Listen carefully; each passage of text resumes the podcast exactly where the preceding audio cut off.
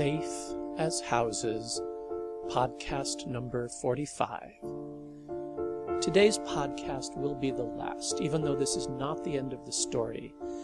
But I'm finding that doing the podcast is getting in the way of writing the story, and I haven't heard from anybody asking me to continue. If you are enjoying this podcast and would like to hear more of it, please go to www.fictionandmore.com and use the contact page or leave a comment on this week's story, letting me know you'd like me to continue. Anyway, today, Safe as Houses, Volume 3, Chapter 14 T shirts. Are you assholes crazy? Malcolm ranted at the strangers in his plaza. I don't want another Constantinople here. Go home. Leave me in peace, for Christ's sake. The tall black woman stepped forward now. I'm Sister Amanda Malraux, Mr. MacDonald, of the community of St. Francis. Please listen to these young men, especially to Jeremy here. She wore a navy turtleneck and nice jeans, and her eyes held an inner peace and sureness that made Malcolm wonder for an instant if there might be a God after all. He shook her hand and said, Please pardon my language, sister. She was making a gesture of dismissal as if to say, My faith can withstand a little profanity, when the teenager with the haunted eyes broke in. We're not here to kill a few more vampires, sir. That's not going to fix anything. We're here to kick them off the earth. He turned red at the importance of what he'd just said. Malcolm rounded on the young man. What are you talking about? My friends and I, we were going to be, you know, vampire hunters, sir, but then I kind of found these t shirts. Malcolm rolled his eyes, and Jeremy cringed, but Sister Amanda said quietly, Please hear him out, Mr. MacDonald. Uh, that's just Donald, he said. She seemed protective of Jeremy, almost as if she wanted to wrap him in a cloak of love and forgiveness. Malcolm turned to Jeremy now and said, All right. Sorry, young man. Oh, and by the way, sister, please call me Malcolm. Anyway, young man, you were saying. Well, so there, there's this couple back east. They've got a, a whole website of these T-shirts and stuff in like every language you can imagine. They've even got some in Eskimo, thick ones, sweatshirts, he saw Malcolm's patience wearing thin, and sped up. "Well, uh, they're all about how the whole earth is a home, and, you know, the vampires should have to leave, 'cause, you know, they can't be in a home. But but it's not a joke, don't you see? So I, like, joined their online community, and I, like well, they don't think it's a joke either. We're growing every day." His voice shook with emotion as he finished. We're going to get those monsters off the earth. We just have to get enough people to believe it." The nun finished. "We're here to spend the night in your home if you'll have us, Mr. Donald Malcolm as a way of raising public awareness of what must happen. All of these young men are over eighteen, except for Jeremy, and I have signed permission from his parents." She looked sad as she said that, as if she'd expected them to be more sensible and to say no. Will you allow us to stay, and assuming all goes well, to speak at your press conference in the morning?" "I just wanted someone to stay over and schmooze," Malcolm thought sourly. "This kind of responsibility I don't need again so soon." But he said, "I don't think you've given me a choice, really. The sun'll be down before you could get to anywhere now." "I am afraid we were somewhat counting on that, Malcolm." She smiled at him and he saw their pile of sleeping bags and camping gear beside his tent.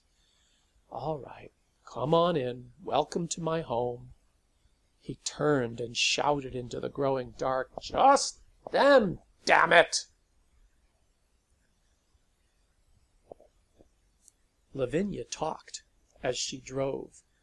You know, kid, I hurt a lot of people in my time. There's things I said to some exes I'd give a thousand bucks to take back.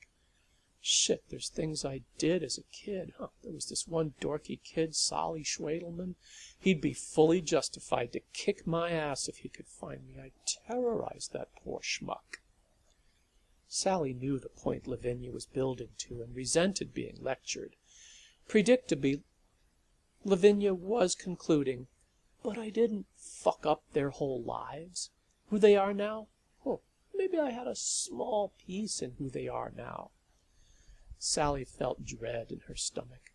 Lavinia didn't really understand what she'd done, hadn't really heard her. Her parents had never found out what she did to Carrie. They'd kicked her out when they'd simply caught her kissing a girl.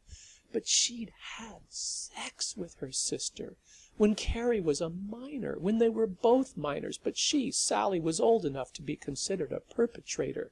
She'd crossed a line there, and the horrified moment of disgusted revelation must still be coming to Lavinia. Still following the GPS, they passed the turnoff to Twin Peaks marked local traffic only.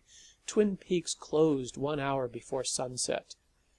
The sun was out of sight, but not quite down when Lavinia turned the old camper onto Diamond Heights Boulevard and then left onto Duncan Street.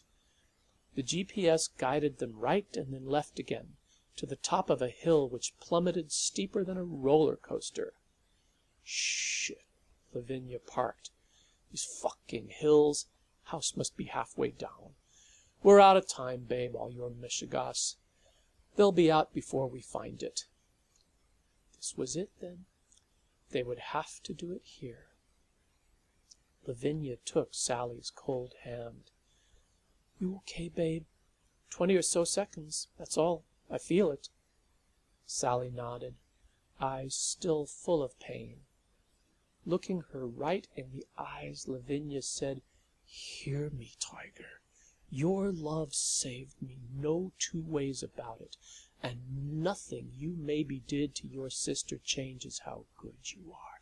Jesus Christ, you risked your life for her. That's how we met. I see your goodness. So quit insulting my intelligence and good taste, huh? As Sally gave the surprised laugh Lavinia intended, the vampires came out. Like white noise, like TV snow, they blocked the backdrop of quaint Victorian houses. Like a cold delirium, they took over the same streets of the residential neighborhood. A shroud of ice mist a confusion, a hunger, hatred. This was the physical manifestation of the nightmare from which Sally had rescued Lavinia today. Their faces were all blank, evil, soulless white. They dressed in graveyard clothes, burial suits. There was no telling any of them apart. Slavering mouths pressed against the glass of the windows. Sinister hands tried the driver's door. Ancient tongues hissed in icy delight as they found they were not blocked from pushing the tongue of the door latch so it clunked, from starting to pull the door open. The two women sprang out of the opening driver's door. Lavinia first, and Sally scrambling after. What were we thinking? This is crazy, Sally thought, desperately holding on to the feeling of home with Lavinia. But a part of her was still thinking, I betrayed my trust. Carrie Ann needed me, and I betrayed her. I don't deserve this. If she could have put her feelings into words so clear, she might have denied them. But this bitter frost was laid deep. Lavinia was speaking the words that they'd planned. Wherever my beloved and I are together is our home. But all Sally could think was, I was wrong. The beautiful moment they had planned was falling into buzzing, hissing pieces. What had she been thinking? She'd thought declaring a home together would protect them. But didn't she already know that any home she shared with Lavinia, even a metaphorical home, was one which vampires could enter too? She could never have a home with her. The crowd surging around them like an ice floe was not grabbing yet but pressed close on every side. Lavinia waited for her to speak the words too, looking troubled that Sally was silent. in Sally's head came the inevitable moment when Lavinia fully understood what she'd done, and roared, as her father had done, Leave the house and never come back. A marble face with red eyes swam into her field of vision, the jaws opened to reveal glistening teeth. This story is copyright 2014 by Michael Litsky. As always, you'll find the print version of the story, information about the music, and more on my website, www.fictionandmore.com. This will be the last podcast, unless, as I said, I hear from people asking me to continue. Hope you've enjoyed it if you were listening, and thank you very much.